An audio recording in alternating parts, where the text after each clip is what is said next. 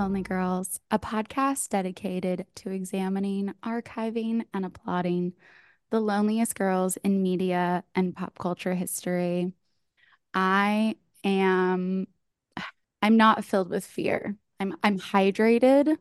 Um, I'm feeling I'm feeling cold and hydrated um, in preparation for this episode with my co-host, Rebecca Botter. Hi, Rebecca. How are you? Hi, Maddie. How are you? I'm I'm feeling good. Blessed be the maker. Okay. You know? hmm Um, so this week, real fast, we're talking about Dune. Talking about Dune. This has been an, a long, a long episode coming. We have been talking about doing a Dune episode before so much happened. Before we released an episode, Maddie was like, and we can do one on Dune. and And I've been do one on Dune. I've been very like, you know, with um you remember when uh, you wanted to go back to sleep, so you turned on the Aristocats? Yes, absolutely. It was it's kind of like the equivalent of giving a kid an iPad. Yes. And with Maddie, I've been uh kind of going like, "Oh, yes.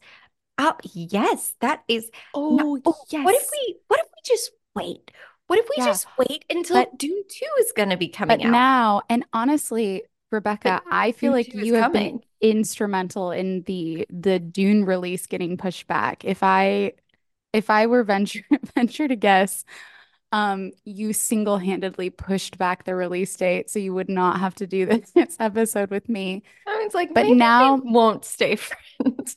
But now it's imminent. Now, uh, So we're close. we're recording this episode on February 20th. hmm Um, and so that means that the Dune premiere is less than two weeks away, which is very hmm exciting. And I think this episode is going to have a different type of framework. I hmm think Rebecca and I connect uh, on a twin flame level in so many capacities, and we are excited about the same things, but there are very specific places where that connection chasms. hmm And this is one of those things. hmm And I feel like it's really important. You know, a true mark of friendship is listening to your friend really explain to you uh, why this thing that they're obsessed with is important to them. And you sit and you listen.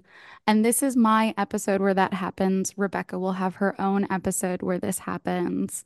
And I'm saving, I'm saving that card. I'm, I'm still not exactly sure what I want to save it for. I, I don't think this is specific to Rebecca. I do feel like Dune, uh, as a whole, is somewhat inaccessible and feels daunting and vast and weird. And I have prided myself in being able to explain Dune to many a friend, to sit with them through the the Dune watching process, um, and give to them a, a, sort of a context for things that rejuvenates their love for the franchise, or or even just in, uh, ignites their love for the franchise. I respect the hell out of Dune. And I, Yeah, I and I, I we I got to the point um we watched 20 minutes of it together. we did. my first trip to LA. Um, and I remember just being like, yeah, I respect the hell out of Dune. But I think I associate it with my brothers. And I Mm. love my brothers, but both of them being like, um, uh, are you, are you gonna read Dune? Are you gonna read Dune before Dune comes out? And I'm like, no, I No, I'm don't, And this this is read Dune. this And they're like, someone telling you that you don't have to read Dune in order to enjoy Dune. you You just just have to have to listen listen to, to this to this podcast episode. episode. No, I will make it so you can you can enjoy Dune Part Two. Anyone Um, can, um, Dune Part Two, or as I call it, Dune Two. d Um, yeah, Tune. Dune 2. Um, Um, okay. okay, Rebecca. So before we before we just like hop on into that hot, hot desert, tell me about your lonely girl moment of the week. Thank you so much. Um, so it started two weekends ago. My weekends are Tuesday, Wednesdays, and I just got this like need, this Maddie Mm, Gust went through me. Maddie moved all of my furniture about a like a year and a half ago. it's my And I re favorite thing to do. Yeah, and it I was one of those things furniture. where again, I think I like she was like, "Can I move all the furniture?" And I just remember being like, "Yeah, okay." Uh, kind of, it was kind of a Dune, a Dune Yeah, moment. this, yeah. And uh, she did a great job. So I said, great, I will keep it just like this. And um, I wanted to move my bedside table. And so I like was texting her and she was like, actually move it like this. And then as soon as I got my bed in this new position, I was like, I have to have a canopy. Yeah. I need a You canopy. need a canopy. And I I felt the same instinct about the disco ball in my living room, which is one of my favorite parts of the apartment, to be honest. And um and I just knew I needed a canopy. And there's something about waking up under your $50 Oh, tulle canopy bed hanging over you. And I was like, am I going to get annoyed with this? Because it is, it is annoying to be, to be frank. But on a list of things I love in my apartment, number one is my cat, Yeah. and number two is my canopy. And unfortunately, the cat and the canopy Ooh. don't get along. I have a, I have a big old scratch on my hand because Rosie tries to eat the canopy. So Mm. I think sleeping under a canopy uh, for just fulfilling a childhood fantasy of having a canopy bed is um very lonely girl. I And think so I too. I I think highly canopies are it. Even if I incredibly lonely, girl. even if I took it down tomorrow, uh, it was worth that 50 bucks. It really was. I I had a canopy for a second, um, and it was the arrival of my two beautiful sons, one of which Mhm. is seated behind me at this very moment because of their insistence at its demise. Mhm. Uh, they did not want it there, but I understand. It's a giant cat toy, and I should have known better.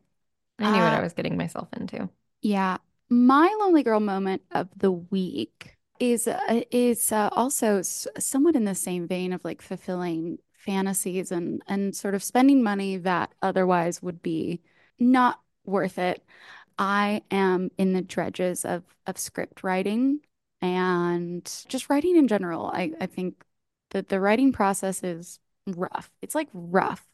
And the way that I that I tend to write that helps me write is I often write in front of a mirror because oftentimes if you watch me writing, I'm making lots of facial expressions. I am mouthing words. It's very embarrassing. I have to write in complete solitude with a mirror. And um, sometimes, even if a character is working if there's a, a prop in a scene, I'll bring in something that resembles that prop because it helps me better understand like the movement and the dialogue of what the character's doing, et cetera, et cetera. Oh, Very Disney animator of you. yes, I feel I feel like the more I'm immersed in whatever character I'm writing, the more I'm I think it more like ins inspires me. Oh, Mhm. um, so the How you said that was like, thank goodness someone finally pointed it out. thank you. Yes, Disney. Yes, me. Yes. I, so the character that I'm currently working with now, my main character, I'm toying with the idea of having her have been involved in an accident at a very young age that caused her to lose an eyeball. And so she would be wearing an eye patch. And so, in order to kind of get more into, I like truly, it's uh, it's been very helpful I ordered a set of eye patches so I could wear them while I was walking around and doing things because it definitely does inform what the character can and cannot do.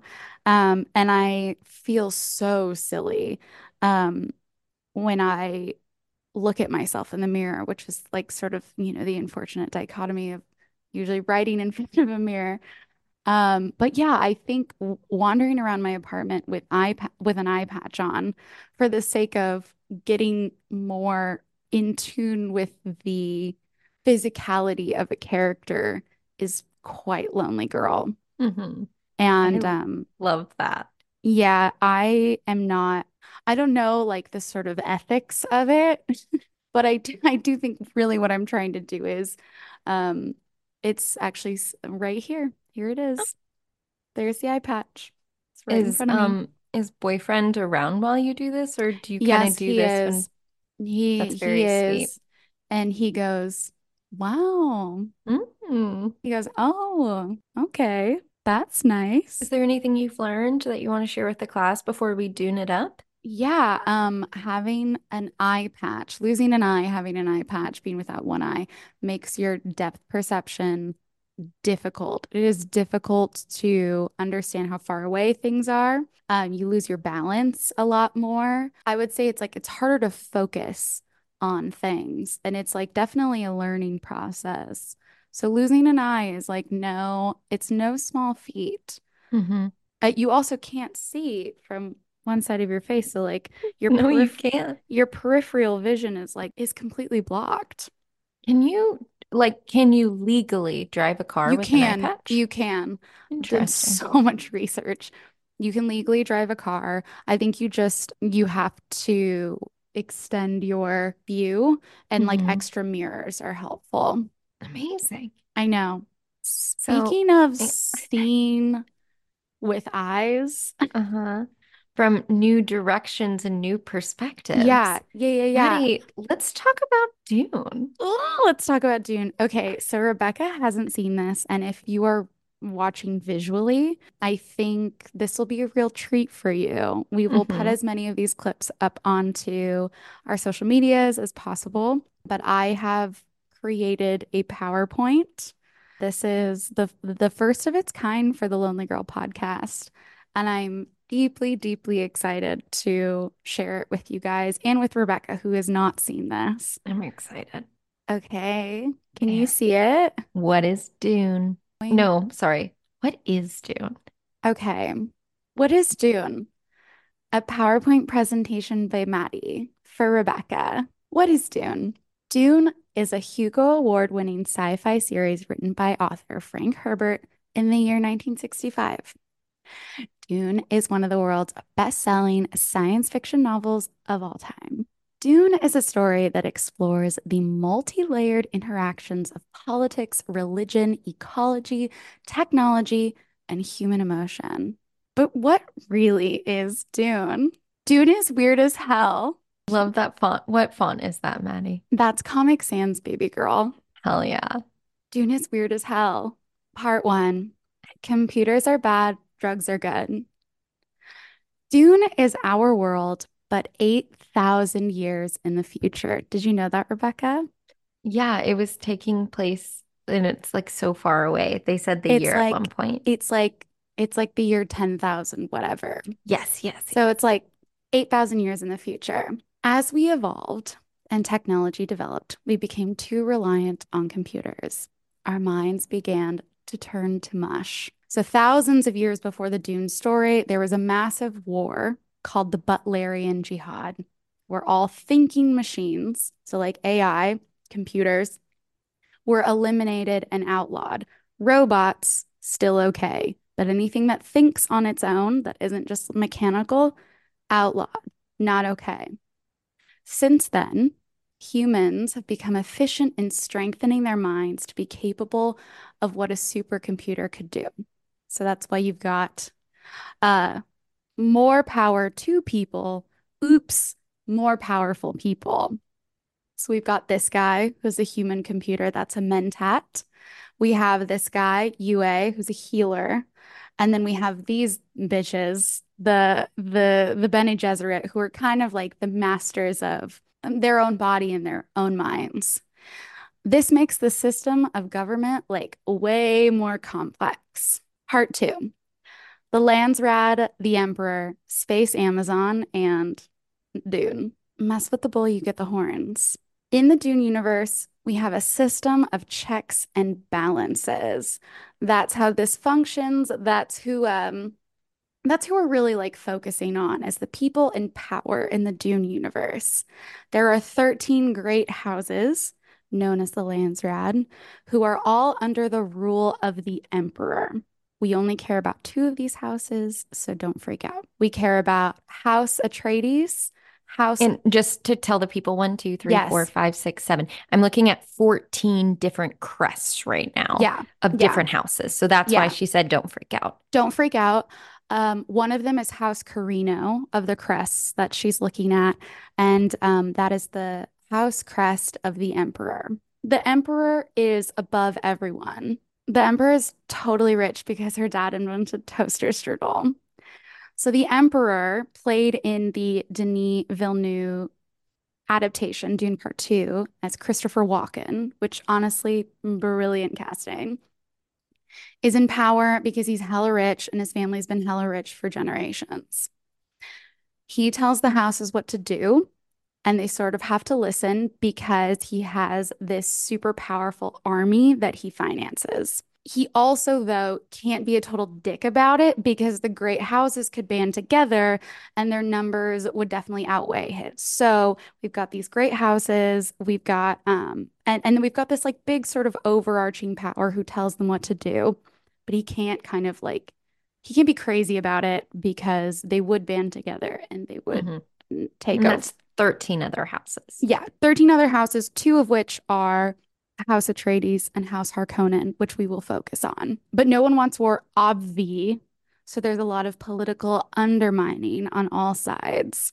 Remember how I said computers are illegal? This made travel and commerce nearly impossible until a company called CHOAM, basically Space Amazon, found a way to utilize an organic material found on the planet Arrakis to facilitate space travel. This substance, you ask? Spice. We're now looking at a picture of Ice Spice. We are now looking at a picture of ice spice. Okay. Spice is metaphorically oil. Think of it as oil. In our context, spice is oil. If oil made you trip absolute balls, extend your life by double, was life threateningly addictive, and in certain individuals could enable prescient visions of the future. So some people are not affected by spice. Some people it's just like it's heroin. It like makes them feel amazing. It extends their life.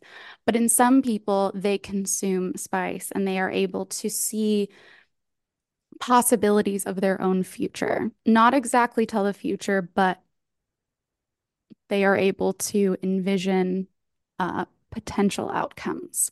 What can I expect on my vacation to the planet Dune? It's hot as balls. So Dune specifically is an a, a mostly uninhabitable planet, and that's really, really important in the Dune universe. In a lot of ways, Uh, it has only really been lived on by an indigenous population called the Fremen, which we'll talk about. But it is also for anyone who comes in to take over the running, the mining of spice on Arrakis, aka Dune, it's completely, it is, it is insanely difficult to live on. There is no water and big ass worms who will eat you and everyone you love. And I think what's important to note there is this is not a planet that anyone would uh, habitate, but there are a lot of people in the universe. Essentially, if Dune stops becoming a desert planet, it would no longer be profitable. The worms could not exist in a less temperamental climate. And the worm carcasses are the things that are creating the spice. Think of like dinosaurs and fossil fuels and how that creates oil. That's essentially the connection there is the the decaying carcasses of worms is what the the spice melange is rendered from. Do you have any questions so far, Rebecca? How how did how did this not come up in the movie? I just watched the movie. I know it's just like I should preface also to our listeners that like I think the movie is enjoyable on its own, but I think it's more enjoyable the more you know. I I will say so I was taking notes during the movie because it it helps me stay engaged. Mhm. Um, which some of it was just ew or Yeah. like a sad face Like, emoji. oh, Ugh. Or like, oh, like so, but but like it keeps me entertained. And um one of my first notes though was like I like that they're and it wasn't sarcastic. I was like, I kind of like that they're not really explaining Yeah, stuff. the book itself was considered to be unadaptable, hmm like for so long. And I think what Denis did is so well done. And so hmm I think it evokes enough of the story where you can enjoy it by itself. There's nothing that's really like left out in terms of world building, just sort of like in terms of what they show in the story. Very I well done. And, and I think like because there's one part point like spoiler where um Timothée Chalamet's dad Oscar Isaac says to uh best character in the movie Jessica Oh my God, um Jessica. We're gonna talk about Jessica Jessica. the We're gonna best but Jessica. he just says like and y'all this is like an hour and a half into the movie he says like I should have married you. I should have married you. I should have married And you and I was like, they're not married. But the, and and then later you found find out someone refers to her at least as his concubine. mhm. And I didn't know that. But then you just kind of like go, oh, go, okay. oh, okay. Because if it would have been brought up earlier, there would have had to be a scene where like, yes, even though they are not married and Yeah. that she is a concubine. You know, like it it would have been whatever. Like I didn't really need to know it. Like I knew how the parents felt about each other. Yes. And that's that's all I needed to know. And. I think even in the books you don't really get that. And I think that's what Denis does really well is he injects emotion and character relationships and what they mean to one another in a hmm way that is not really fleshed out on in the books.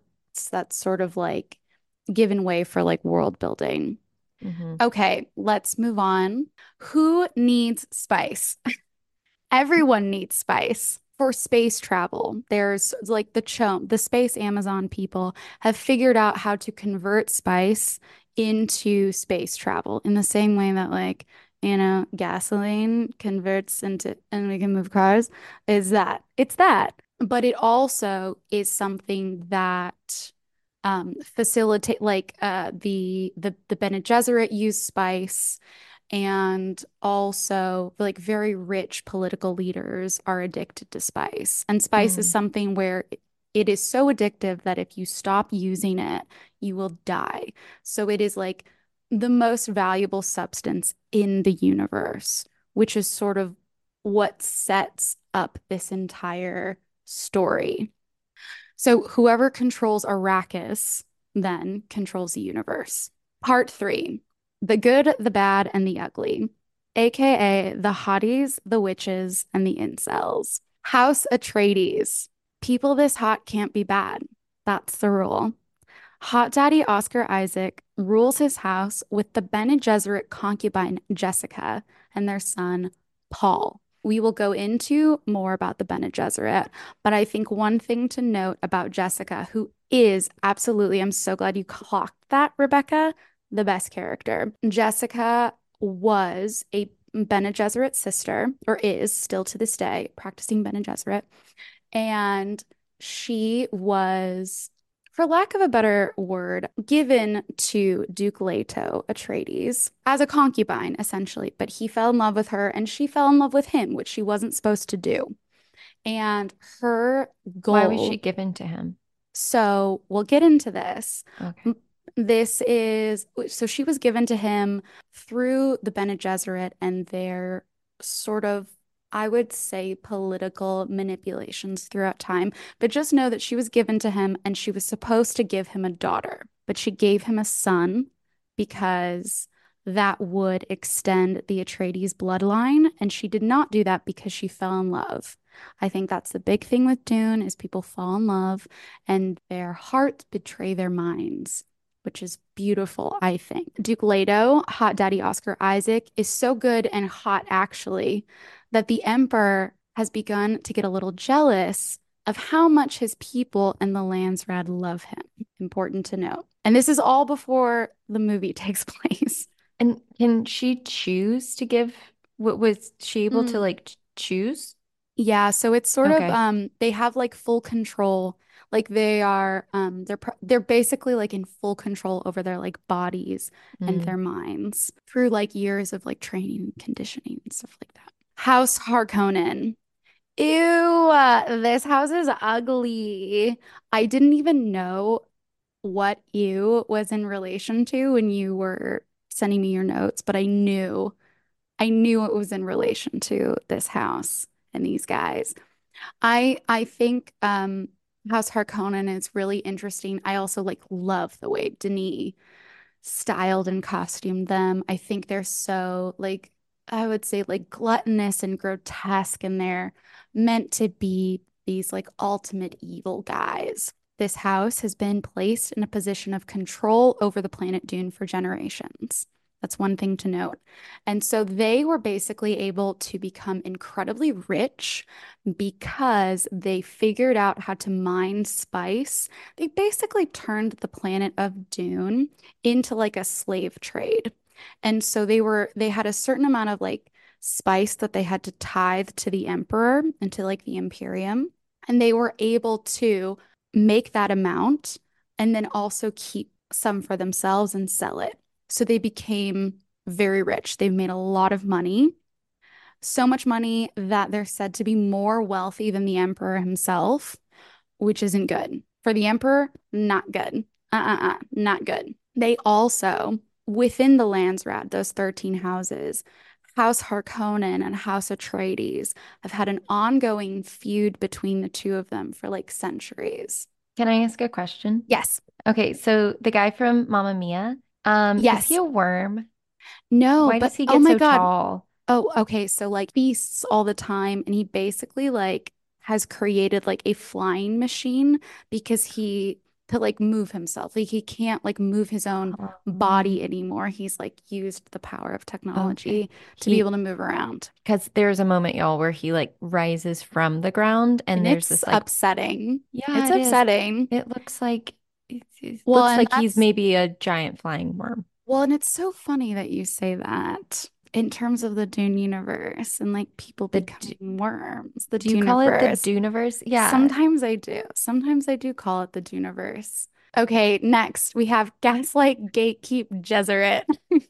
Okay, so what we've talked about up up until now is the front-facing politics. Beneath this, we have the Bene Gesserit, and I actually think this is what separates Dune from basically sci-fi as we know it exists because of Dune. But one of the things I think that separates it in a lot of ways is its world building, its lore, and I think it's Frank Herbert's ability to write really interesting, complex female characters.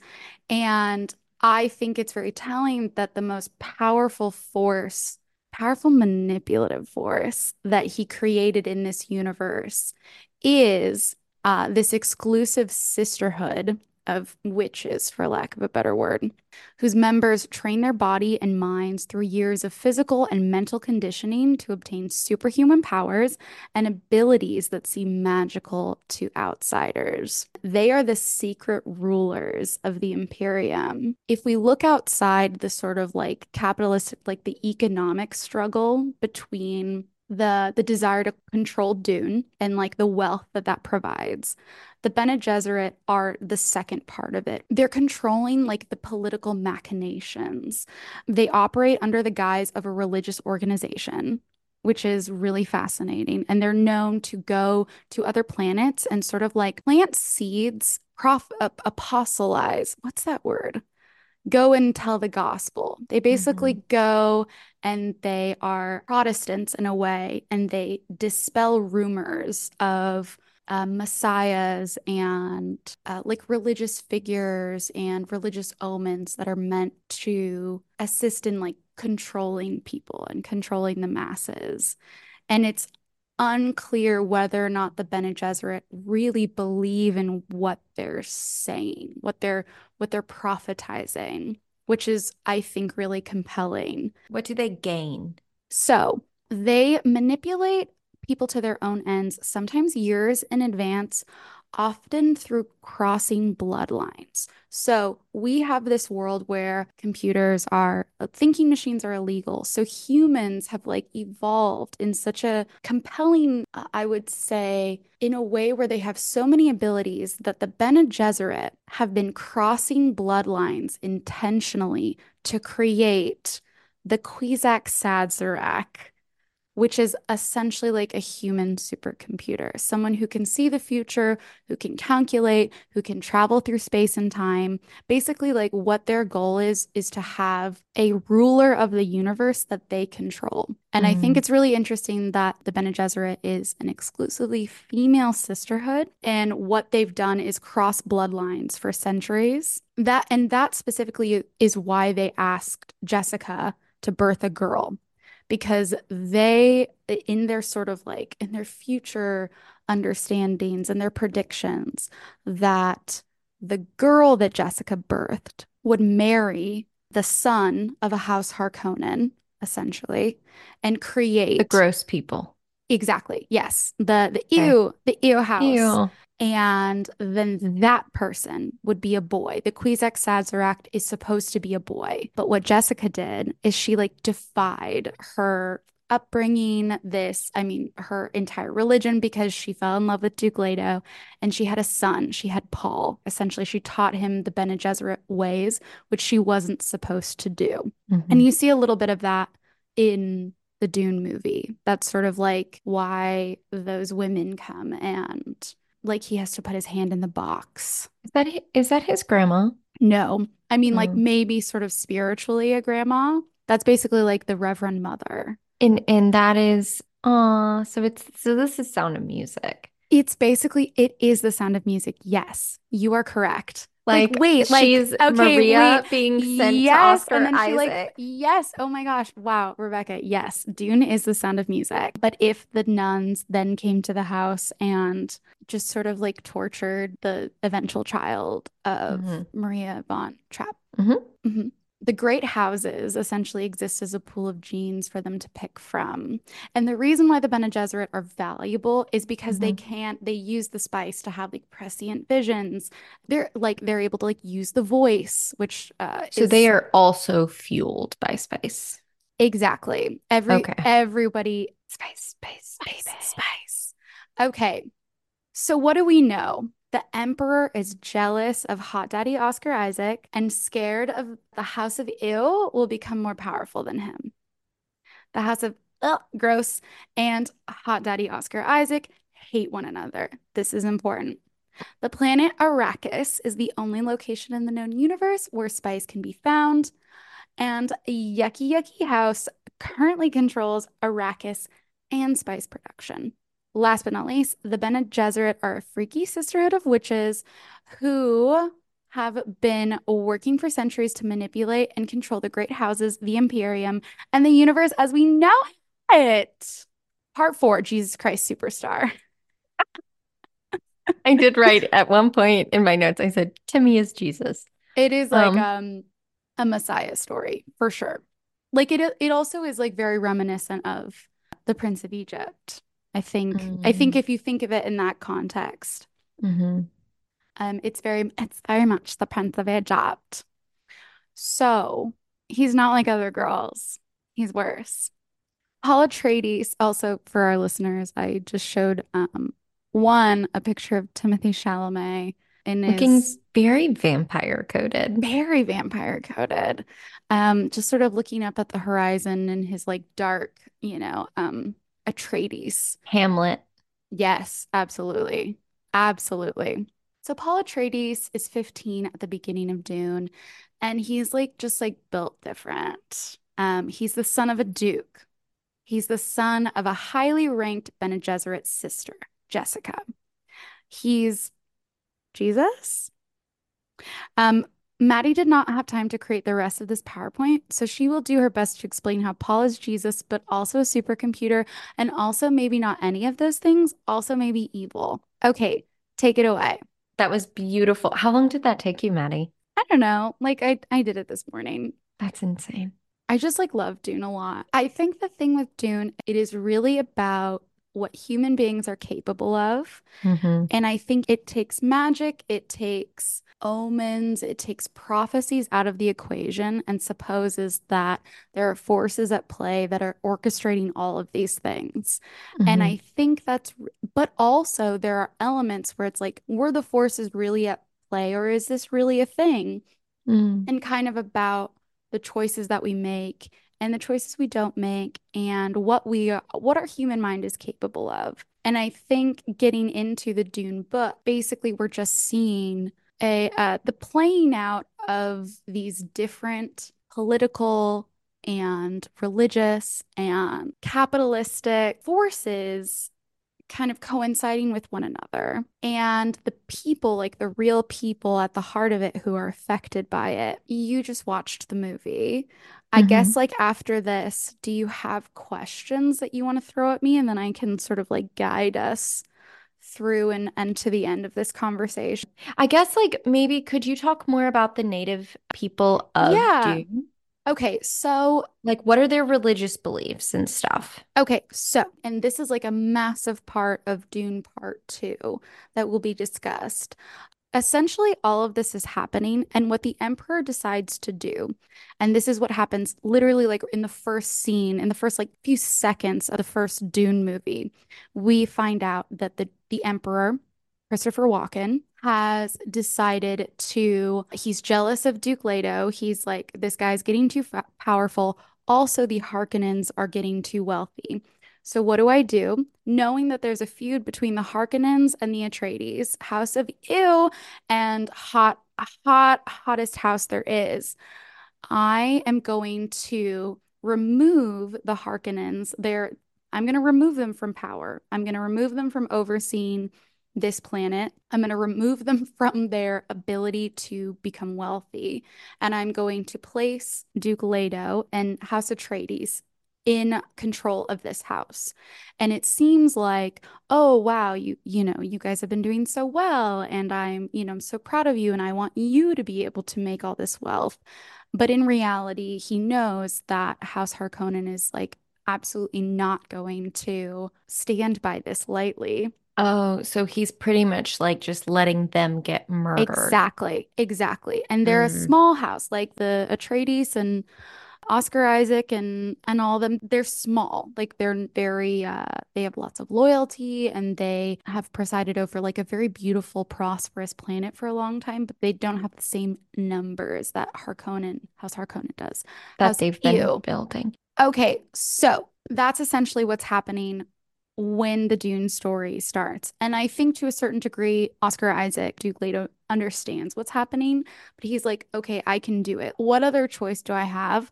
I'm going to then do what no one else has done, and I'm going to try to make friends with the Fremen, with Javier Bardem and Zendaya and their people. And I'm going to accumulate desert power. And I think that is like Duke Leto's ultimate downfall is his sort of benevolence and his naivete. hmm Um, he could have been a little bit more on top of things and a little bit more suspicious.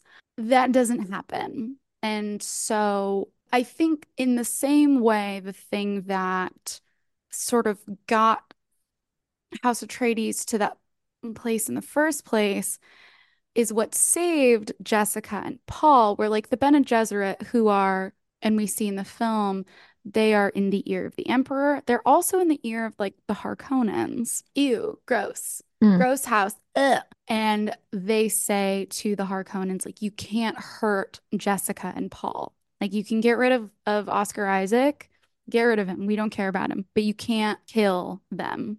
So Harkonnens go like, oh, well, we, we're not going to kill him. We're just going to let him go in the desert. But I think the thing that they underestimate is this second piece. Another part of what makes Dune really compelling is this sort of like Messiah story.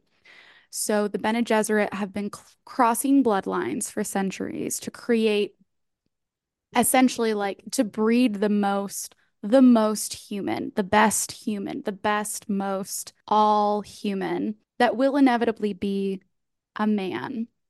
The reason for that being uh, that the thing with Bene Gesserits is that they're able to access the memories of all Bene Gesserit ancestors throughout time, but they can't access male ancestors. It's like violent and horrible, and it doesn't allow for them to, sort of like makes their minds like corrupted. But this sort of male Kwisatz Haderach, that they've been crossbreeding to get, he will be able to access both the female memories of all the, the women before him and all the men before him as well, which will make him like innately incredibly powerful and intelligent. You look confused. That's just a lot to take in. It is a lot to take in. It's a lot. There's a lot. It's a lot. Real fast, I just want to commend Timothée Chalamet. Yeah. Because at one point he's been captured and he's like getting like shaken around Yeah. in a, a thing. And I'm just like became so thankful for Timothée Chalamet because I just realized how unwatchable 99.9% of actors would be Oh my in God. this role. Oh my God. Right? like No, I think he's like, like I think he is, I think he is so wonderful to watch on screen. Like you could, Mhm. I could watch him like just look at a wall. It's a magical quality, and I think he was born with it. I think it's like it part of it is his prettiness, and then part of Mm, it is thoughts show really clearly when he's not doing anything, Mm-hmm. because often he doesn't really get to say very many interesting things. So I think if he like had like if he was an actor who was acting all of this, it would be so annoying. Yeah, it would be it would be un insufferable. I And think then Timothée Chalamet could not have been better cast as Paul. Uh, Well, what I was thinking when um, Maddie checked in on me was uh, you were like male and female energy, and I was like, that's so Timmy.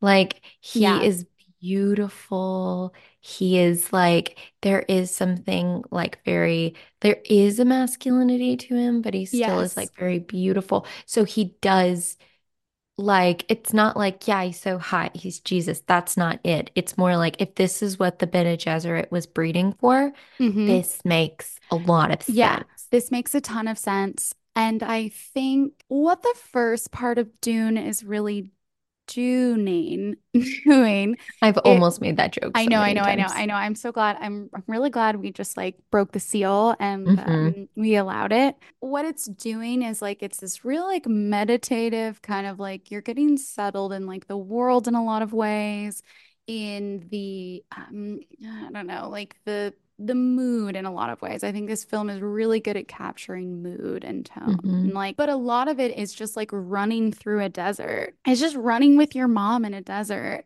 One of my summaries, I didn't send this to Maddie, was Skinny Boy's best friend is his mom. is his is his mom is his mom and honestly there is like I think it, they don't explain it but like the Bene Gesserit like they tend to look a lot younger longer hmm because of their abilities to like control their and so that I Sure. I feel like like the actress who Uh-huh. plays his mom like could be his sister essentially what happens with the plot is is the emperor has set them up not for success. They uh, have to go to the planet Arrakis.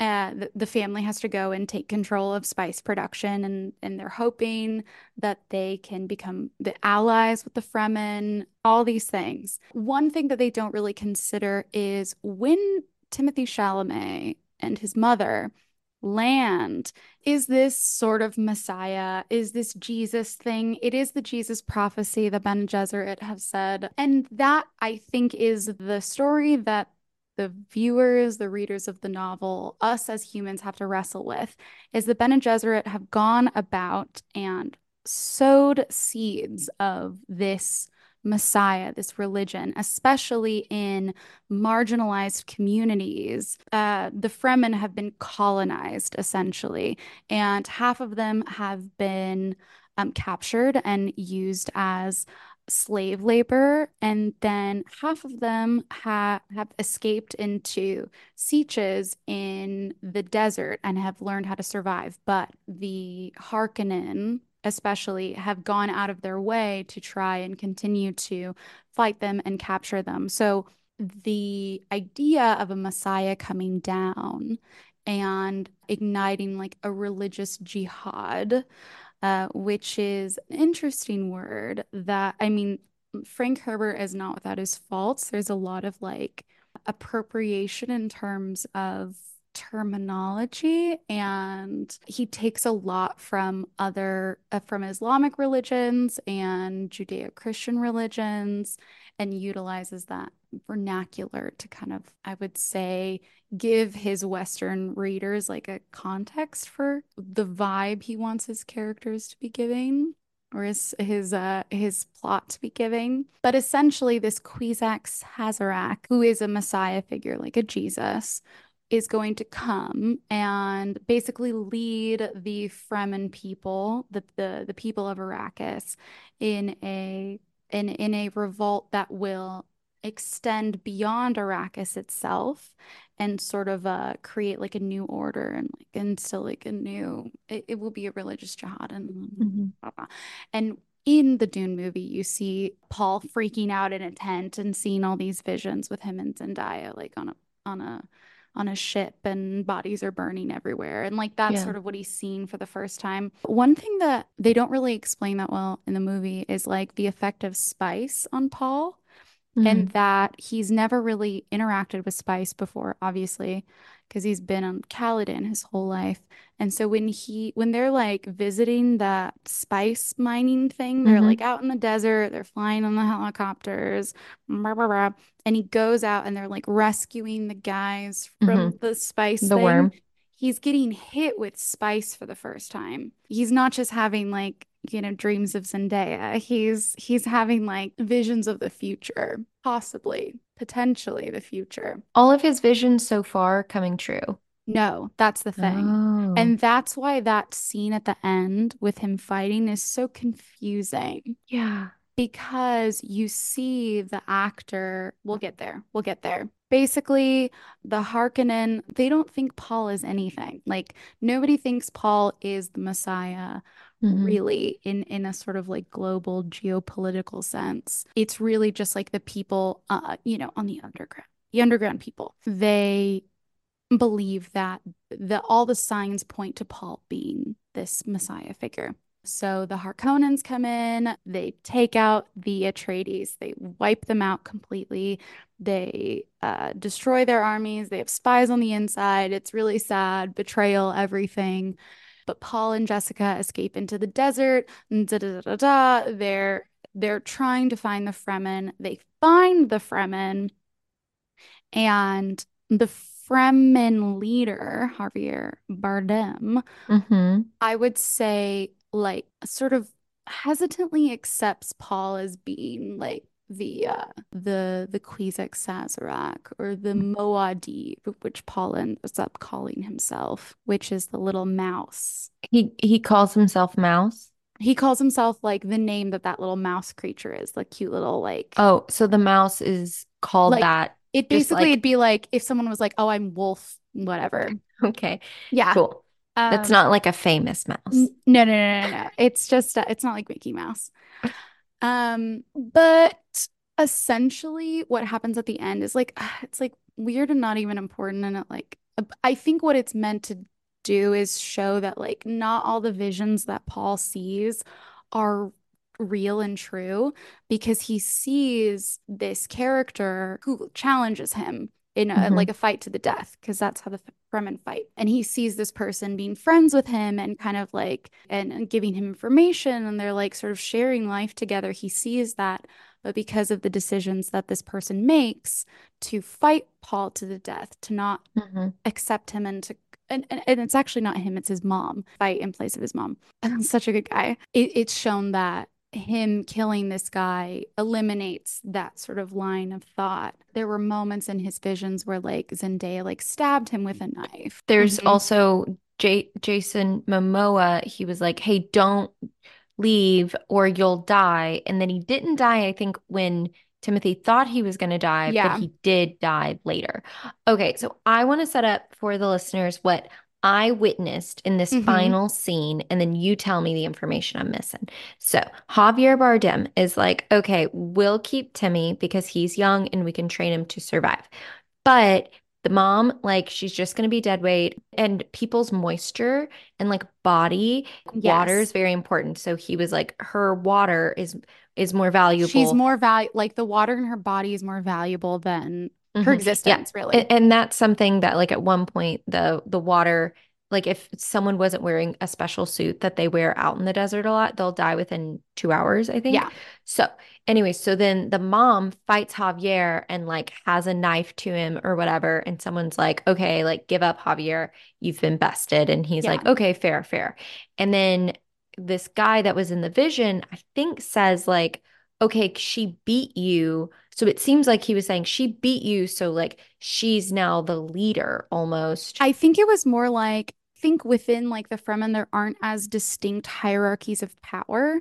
And Okay. this guy was like, I don't think you, Javier Bardem, are doing um, your due diligence Mm-hmm. with this, with these two strangers, Mm-hmm. essentially. You They- shouldn't let them join us. Exact. I would like to get rid of the mother because I don't think Uh-huh. she should be with us, and so I'm going to fight her to the death.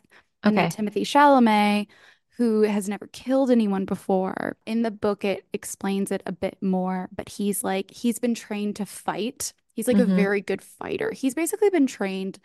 He's like basically a vessel. He's kind of like Mhm. a like a, a child actor in a lot of Mhm. ways. And that trauma will come out as an adult. That will come out later, for sure. But he's been trained to fight. He's been trained in the way. He's been trained in all of these things because Jessica Has no friends, by the way. Oh, Notice no, that no friends, no friends. The like second Zendaya looks at him, he's like, "Oh my God, someone my age." He does have Jason Momoa. I was just about to say He Jason does have Jason Momoa, Momoa. which I do think Jason Momoa, and I mean this as high praise, I do think one of his best friends could be a 15-year-old. Like I believe that absolutely. I think, and I don't think it would be like spirits. Yeah, I think yes. I will say, and I do remember hearing a lot of complaints about Dune. Everyone's like, "Oh, Zendaya, like she wasn't in it. She wasn't in it." I would like to complain that she's in it constantly. She's in it all the Zendaya time. is in it more. I wrote down in my notes, take a shot every time you see a you Zendaya Zendaya? commercial. Well, I think uh, the character, I mean, I'm I'm excited to watch the part two because the character that Zendaya is playing is like a nothing character in the books. And I Mm. mean this in like she she means a lot in like the plot of the books. Uh she's like she's sort of like used a lot in a lot of ways. And I think Denis, if anything, like this is Zendaya's the character's name is Chani. This is Denis is telling the story from Chani's perspective actor. Like she's the narrator of this Mhm. movie in a sense. And if you know the story and like you know what happens throughout, it really should be narrated by Chani, honestly. Like it really is her story in a lot of ways. I'm interested to see her be more of an integral part in the sequel. And I think she's, it's kind of like Timothée, where it's like you need a really powerhouse actor. You need someone whose Um, face you can just look at look at and be like, yeah, And yeah, Zendaya does have some lines that are pretty, like the way she delivers some lines that are so not really saying anything. Like, I don't know if I can trust you, but the way she like says all of it, she's acting her face off in like the best way. You know what I mean? Like, he had to hire one of the most just talented, just freaking yeah, talented, not just beautiful, just so talented and watchable and smart and like kind of had to, I'm sure, like win her over of like, no, no, no, no, I promise. Like, I need you. this is Like, you don't even know it until you see them on screen, until you get them Mhm. like in front of a camera. But it really is like uh, some people just have that face. Th- they did a great job of like like Jason Momoa's character being like guy you don't want to die, Exactly. you You know? you don't want Jason Momoa to die. You You don't don't want want him to die. I mean, I think there's, I mean, the whole movie is really just kind of like a montage. Like Denis like knows how to, Denis knows how to craft a, a goddamn wonderful montage. And also, um, I want you to say the fun fact you told me a year and a half ago of like how much it, because I think about it Oh, constantly. How much did it cost to make that in comparison? How much did it uh, cost to it make costs Black to make, Widow? hold on, I'm gonna pull it up really quick. Because that blew my mind. Like, and also, uh, who, what did they um lose Best Adapted Screenplay? Did they li lose to like Jojo Rabbit or something? Something like that. Yeah, I No, just I was think I watching think it. Jojo Rabbit was an original screenplay. Mm-mm, it was Best I don't know. Adapted. Okay. He like loosely, loosely, loosely based it on something. Dune is all about scale. Denis Villeneuve understands scale. Like you Mhm. feel like you are in a world that that has not existed. And that movie, that beautiful, that beautiful, gorgeous film Dune was created for $165 million, dollars, which is a lot. Mhm. However, in comparison, a movie that came out that exact same year, Scarlett Johansson's Black Widow, was created for a whopping $288.5 million, dollars, over a $100 million more. And Denis was able to create, oh, that movie is so beautiful. Like, I sometimes just like throw it on in the background because every single shot is gorgeous. Every single costume is so thought out and so So good. stunning. And it's just even I could just watch clips of like big, big doors coming out of Yes. sand. Oh, Just yeah. like, and Oh, what are those? Were those like, was that VFX? Was he someone who was like, it, it's all very real? So I think they do like a really effortless blending of practical and CGI, which is Mhm. really important. I think he has an understanding of like what we need to throw the money into. So like that scene where like the the thing is coming out of the water, definitely hmm CGI. And that's like the big beautiful, but like the, you know, the scene with um Oscar and Timmy on like the cliffs when they're in the graveyard. hmm Like that's all practical and it's all hmm beautiful and all the sand is all practical. They shot it in Jordan. So they shot it in this like very temperamental, like beautiful climate. All of the interiors were practical. hmm Um, like the landscapes, obviously CGI, but I think it's this really nice, natural, magical blend of practical. And I think the costuming really does a lot. The costuming is so thoughtful. Don't even get me started on the music. The music well, I mean, so good. I, famously, if you've ever seen, um, it's the guy, it's the guy from The Holiday, the guy that did the music from The Holiday. it's Jack Black. uh, um, well, it's Hans Zimmer who did do the it's Han- music from The Holiday. it's Hans Um, Zimmer who did, also did the music from Prince of Egypt, which I think is like everything he did in. Prince of Egypt, I think he like used here. You can hear so much of it in Dune. I didn't actually know he did Prince of Egypt. Obviously, I thought about Star Wars during Yeah, Dune, like Star Wars is Star Wars because of Dune. but I thought of which like Boo when Star Wars like got a facelift and like redid all of their practical effects with the Yeah, VX. I think we can all agree it sucks, but one of the I thought about um the practical way that they did all of the Just like pra practical effects. practical Um, effects, how they're like dr dragging around a spaceship behind a truck. yeah, Like, and I thought about that in a really great way with Dune, where I kind of, there were thoughts where I, I think I saw the water one and I was like, I don't know. Did they I'm make a like, did they really, do that? well, no, I was thinking more like, did they make, Like a like, I was thinking, yeah, a miniature and then maybe like had like, you know, it like take out the green screen. Like I really was like that's how good it was is I I was think it wondering if they were doing practical effects. I think it I think it does such an amazing job. I think the biggest thing is scale. I hmm think that you feel like everything feels enormous and it feels hmm like there's no way this could be practical. There's no way. And like for the most part, no, it's not. But it's done in such an effortless way where like I also just think like everything feels anthropologically sound.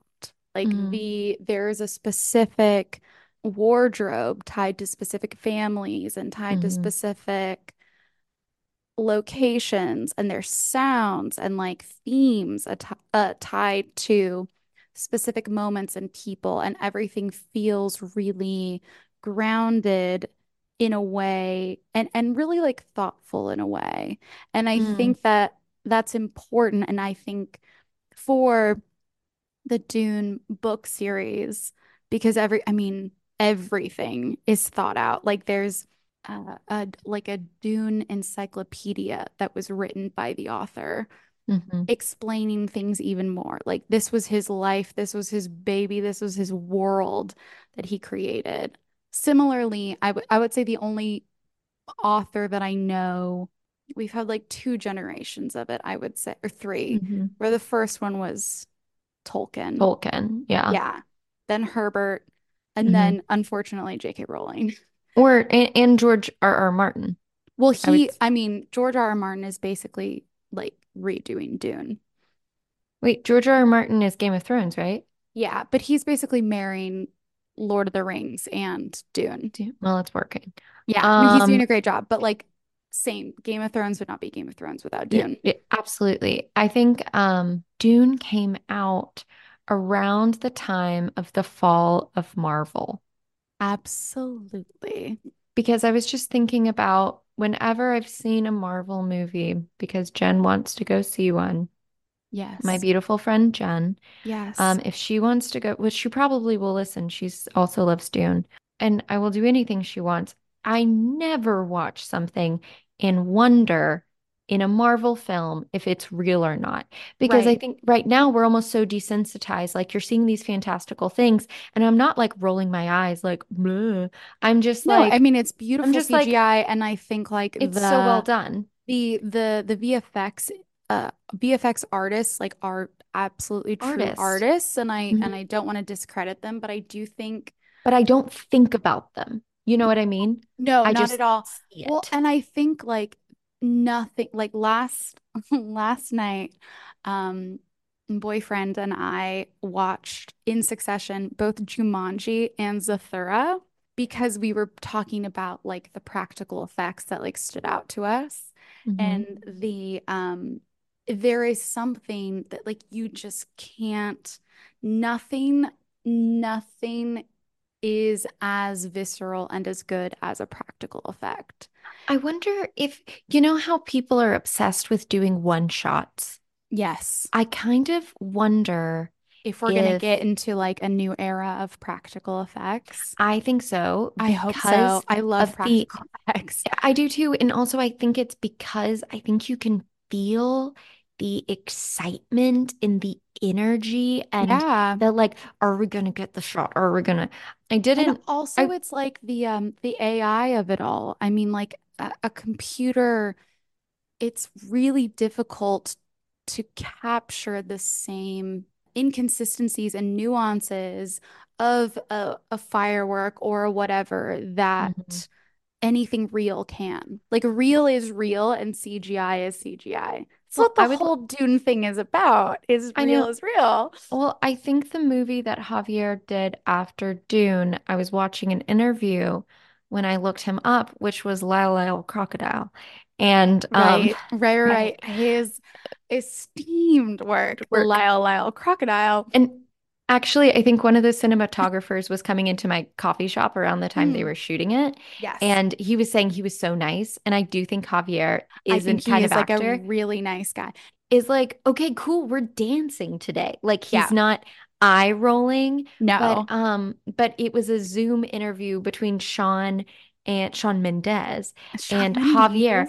And weirdly, um, I just and Javier was being so nice about it.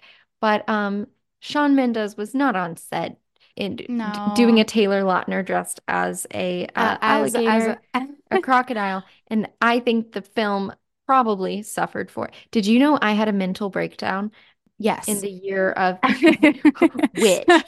No, but my top listened to song of 2022 was a song Shawn sang on the Lyle Lyle Crocodile thing because I was flying um in fashion week. I was at fashion week. Um, Oh, right, right, right. and I took a really early morning flight, and from my friend Hannah's apartment in New York until I was getting out of the Uber in front of my apartment, I listened to just this one song from the Lyle Lyle. Mm. I can't remember what it was. I, I don't even know what it was. I think that's Um, probably for the best. I couldn't listen to it ever again. We all have our our Lyle Lyles.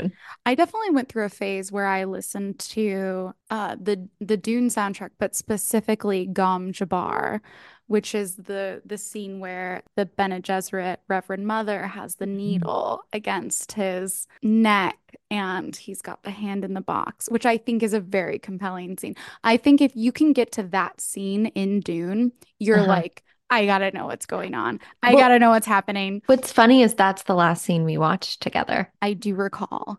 Yeah, but for good reason. We just were like, I and you were like, "Do you liked it?" And I was like, "Yeah, it was great." You're like, And yeah, it was plans, fine. but also no, we had plans to finish it. We just got detained. We got, And we I, got distracted. Korai is a cookie. That's a that's another story. That's another y'all. story for another time. In about like uh for the 10 year anniversary of Yeah, Dune, yeah. we'll tell Well, you what was happening in yeah, our when we watched lives. Dune for the first time. Yeah. And I just ha always had every intention of finishing it with Maddie. Funny, you listening to that song is pretty equivalent to my friend Maggie listening to the Tar Tar, soundtrack yeah, on absolutely. repeat. I think Dune is really interesting because from what I found for the most part is yeah, either like it or you don't. hmm But I think the more you know, it's one of those things where the more you know, the more you like it. hmm It is like it's lore.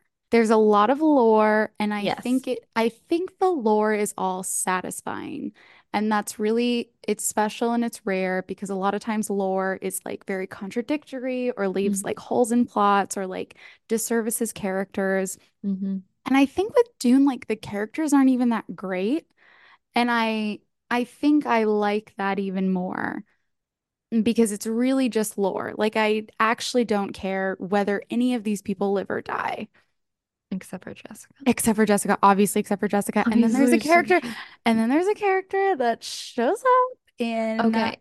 part two. And I, because like Jessica's pregnant, right? Did we talk about Yeah. this? Yeah. Jessica's pregnant. Well, we didn't, but she is.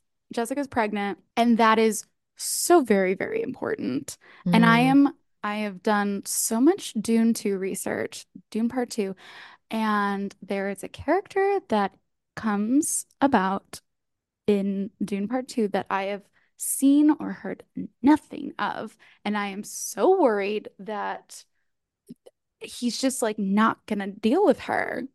But she's like everything. I mean, like she's maybe the most important character in the entire universe.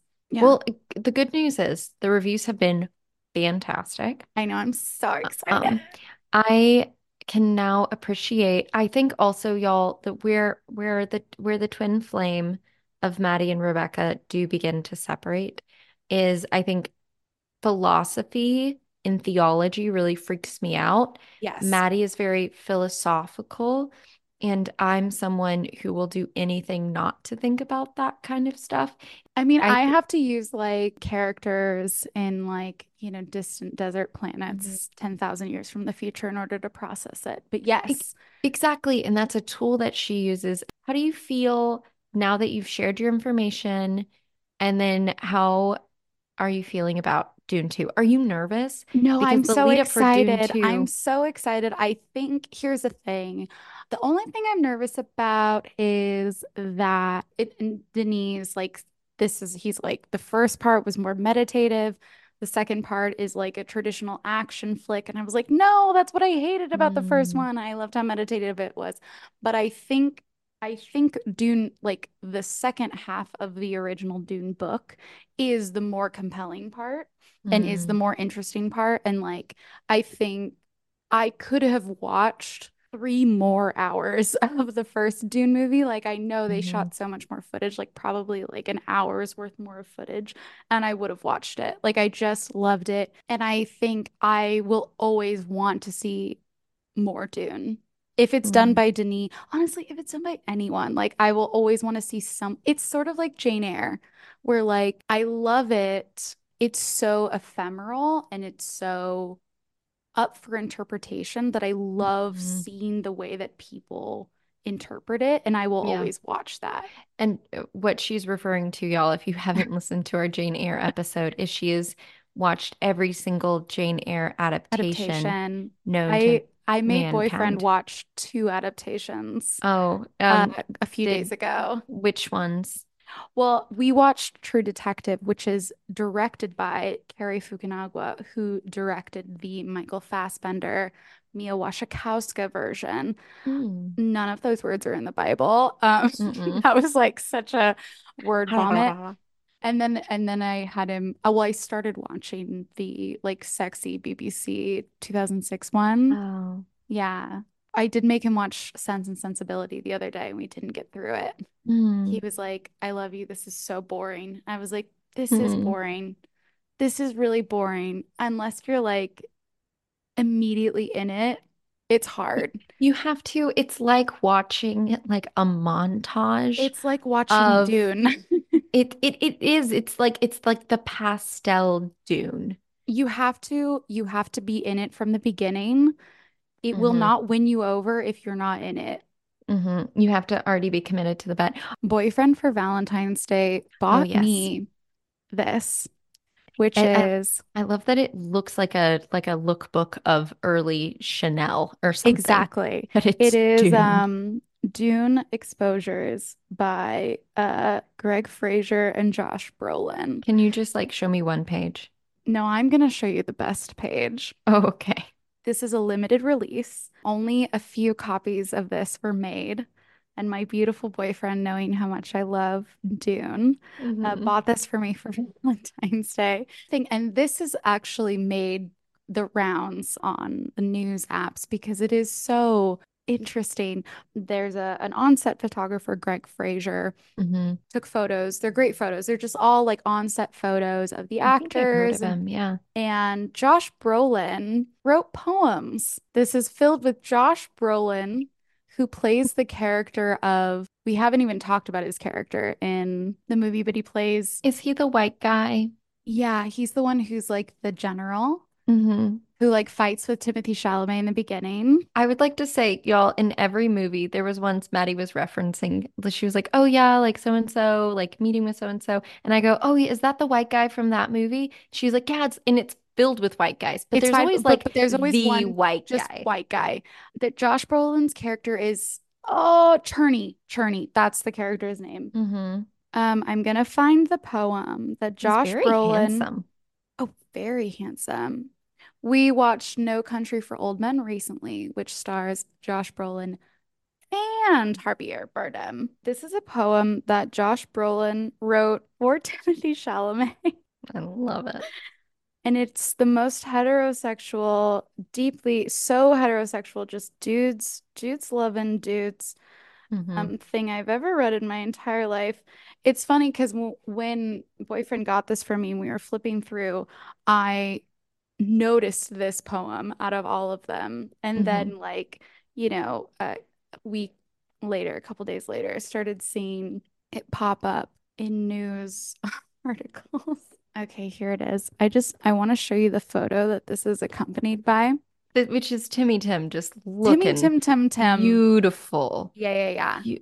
Be beautiful, like Adventures Greta Tim Tim. Gerwig, beautiful. Yes. This is the poem that Josh Brolin wrote for Timothée Chalamet. Your face is etched by adolescence. Your cheekbones jump forward. What are youth-laden eyes that slide down a prominent nose and onto lips of a certain poetry? And the way you hold my gaze makes me fear my own age. Because something in me tells you, tells me you are going to offer me something, and for now, I'm not sure it's going to be something I want anymore. Super like cool, like just bros being bros.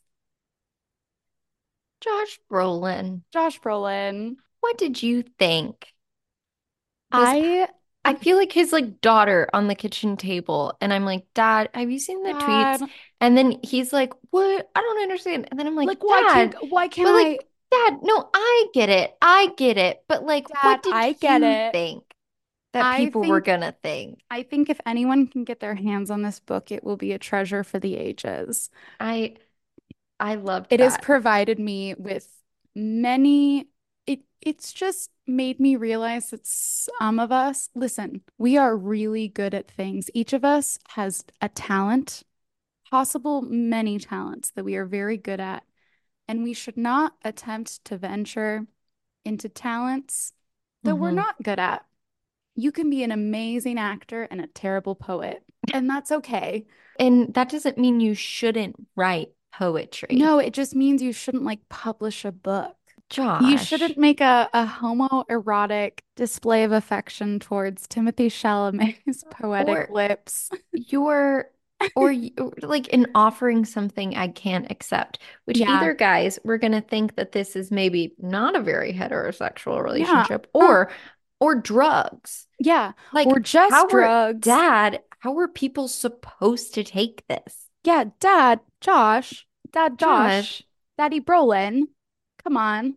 come on. There's on, more in there. There's more in there about Oscar Isaac and Dave Bautista, but I'm not going to read it because that would take forever. Um, I enjoyed this so much. Thank you so much for allowing me to just sort of like hyperfixate. I really hope you, Rebecca, feel like you can go into watching Dune Part 2 and Mhm. enjoy it. I feel like you know, I hope you learned something. Oh, I did. I did. And I was so excited about this. I care a lot that Maddie cares a lot about Dune. I care almost as much about Maddie caring about Dune as she cares about Dune. But anyways, I I'm glad that you pointed out that you're prepping yourself to miss the philosophical side of Dune 1.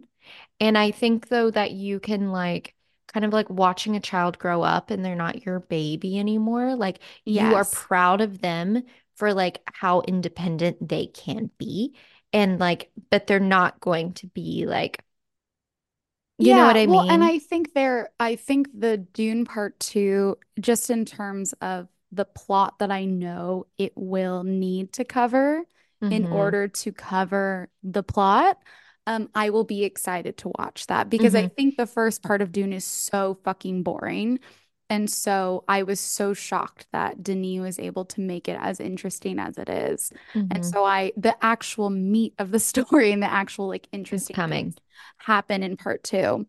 Um, And I'm excited about that. I I just think, think go ahead. to reference Kat Cohen, Mhm. Um, I am almost positive I would need to see when the stand-up came out, but she, um, in her special at one point, my sister Mary and I really related to it. She was like, I don't really care about movies with rope or sand Yeah, because there are enough interesting things here. And yes, I, I yes. also And don't really like movies with ropes or sand, I also hate is the movies with ropes or sand, but I love this movie. Yeah, clearly. Um, but yeah, because it's also, I know you mentioned it was sci-fi and I wrote it in my notes, You did, and I loved that note. I yeah, can you say the note that you you typed down because I thought that was that is absolutely I think the thing that Dune is is it's not really sci-fi. It is. I is, s- so what I wrote is I said this is a fairy tale in space. It's more fantasy than science fiction. it And then after that I wrote I'm confused. I think we should have I think we should have one of those uh note screenshots in our I might, because you are the best. I might send you the whole one and then you choose I think I best. I yeah, I'll I think uh because I'm biased. But I um but I I really think I don't know and I was feeling that towards the end of the movie and I don't really know why, but I think like there's something allegory about it. There's mhm. something about like inserting yourself into the plot in a way that like fairy tales give us things that are bigger than ourselves to, that we can learn smaller lessons is that's what I feel like a fairy tale is and it is very uh fantastical like power wise and I feel like your hero often is like you're the only one that can get the sword out of the stone you know and you're just like this derpy kid and I feel like science fiction it's more I, I don't know what it is but I think I see this science as more fiction is a little bit more like cynical, maybe. Science yeah fiction is like a byproduct of like the Industrial Revolution. Mm-hmm. And I think Dune Dune is very fairy tale-esque. And I Mm-hmm. think There are witches, yeah, it like true love, it it you taps on different archetypes. And I think there's just something really it's really it's just different and i and i normally am not lost for words in like describing things in that capacity but i don't know how to say more about dune other than it's just like it's different it's Mm-hmm. different. It hits something really different inside me and hits something really different in other people. And i think it makes me think a lot about um my own self. I did want to i I did want to close out uh, one thing that I, I guess, sort of, I came to Dune in like a very, I'd known Oh about Dune my my whole life. Like my my mom showed me like the David Lynch movie, and my mom is a patron saint of this podcast, hmm uh, like a total sci-fi fantasy nerd and read Dune and watched the David Lynch version and then showed me the David Lynch version and I was very affected by it. Never wanted to watch it ever again because it's very disturbing. I looked at the pictures. Sting in a thong was interesting. Absolutely. I mean, that's the Austin Butler character. That's great. Yeah, it's gonna be great. I It's it's gonna be really good. Um, I'm excited. Uh, I rediscovered it when the film came out, and then when I was sort of entering into a very difficult period in my life. Um, and it provided me a lot of uh, like a lot of escapism and a lot of like solace and um, and there is a quote that is repeated throughout the series that I unironically repeat to myself often when I'm experiencing like a deep bout of anxiety or uh, and I wanted to um just sort of give it to you guys. Oh my gosh, I have to pull it up. Oh my gosh. when when I came in April, how long had Dune been out? Dune came out in November. Okay. So it had been out for like five months, I would say. hmm Enough for you to like have fully claimed Dune. Absolutely. Enough to be in your Dune box. Absolutely. Um, so this is a quote that mm, Lady Jessica, the baddest bitch in the universe, our favorite character, sort of repeats to herself in a particularly uh, strenuous Mm. moment, and it, it's repeated throughout the series. Um, I must not fear. Fear is the mind killer. Fear is the little death that brings total obliteration. I will face my fear. I will permit it to pass over me and through me. And when it has gone past, I will return the inner eye to see its path. Where the fear has gone, there will be nothing. Only I will remain. The end. Yeah, It's very good. It's very uh it's it speaks to me in a lot of hmm ways. Yeah. No, that was like as soon as you were like, there's a quote, and I really don't remember very many things, like dialogue wise from the No, movie. it's not a dialogue movie. It's it's really not like not. there aren't any like fun. I did write at one point, this is not very funny. It's not very funny. No, it's not. It's really not. And I feel like there was a moment where they tried to be funny, and I was like, stop. No, no, no, no, no. That's why you hired all absurdly charismatic and attractive actors Yeah, to keep us invested, yeah. even though it's not very funny. Even though it's not very funny and it's very complicated if you don't know all the deeply complicated things about the world. But I, the fear is the mind killer. I feel like that is that's something I that that quote is Mm, something I say to myself at times where it's like I'm overwhelmed by fear and anxiety, and it's like the fear will pass through me and I will remain. And I think that's a really beautiful, true, hmm uh, Yeah.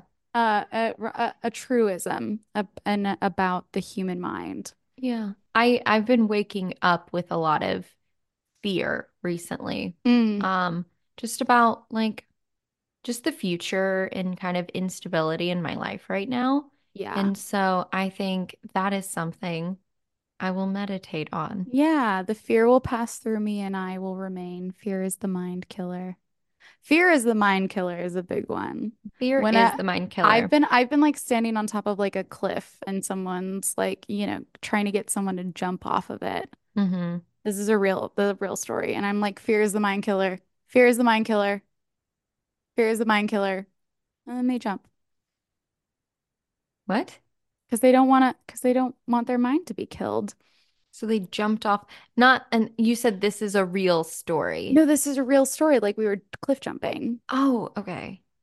I was Into water, into water, into water. Sorry. No, Okay. into water. Oh my God. No, I'm not like murdering people. And you're Like like, my and then like I did. and then I'm I'm like trying to get you to backtrack.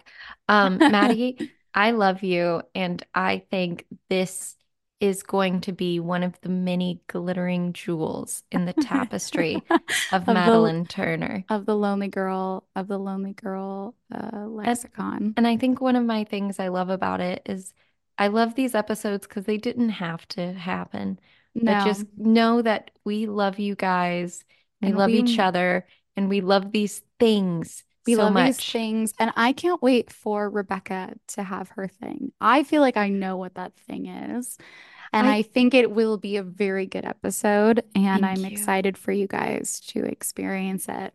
hmm I, I am, and I'm really happy that I watched it first thing this morning. Oh my God, I know. because. I immediately wanted to like listen to interviews with the costume designers and I needed to let this information wash over me. Yes. Um, I gained as little information, which is so not me. Never prepped less. Okay, I love you so much, Maddie. I love Um, you so much, Rebecca. Yeah. If they want to find us um, On online, they can find you. hmm On Instagram at Rebecca Botter and on TikTok at Botter Rebecca.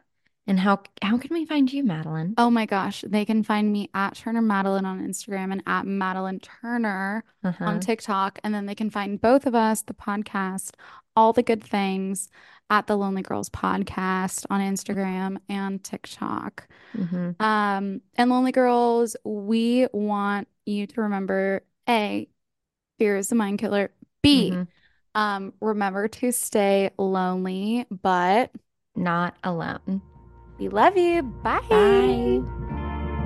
Sweet sad songs. Sweet sad songs. Sweet sad songs. Sweet sad songs. Sweet sad.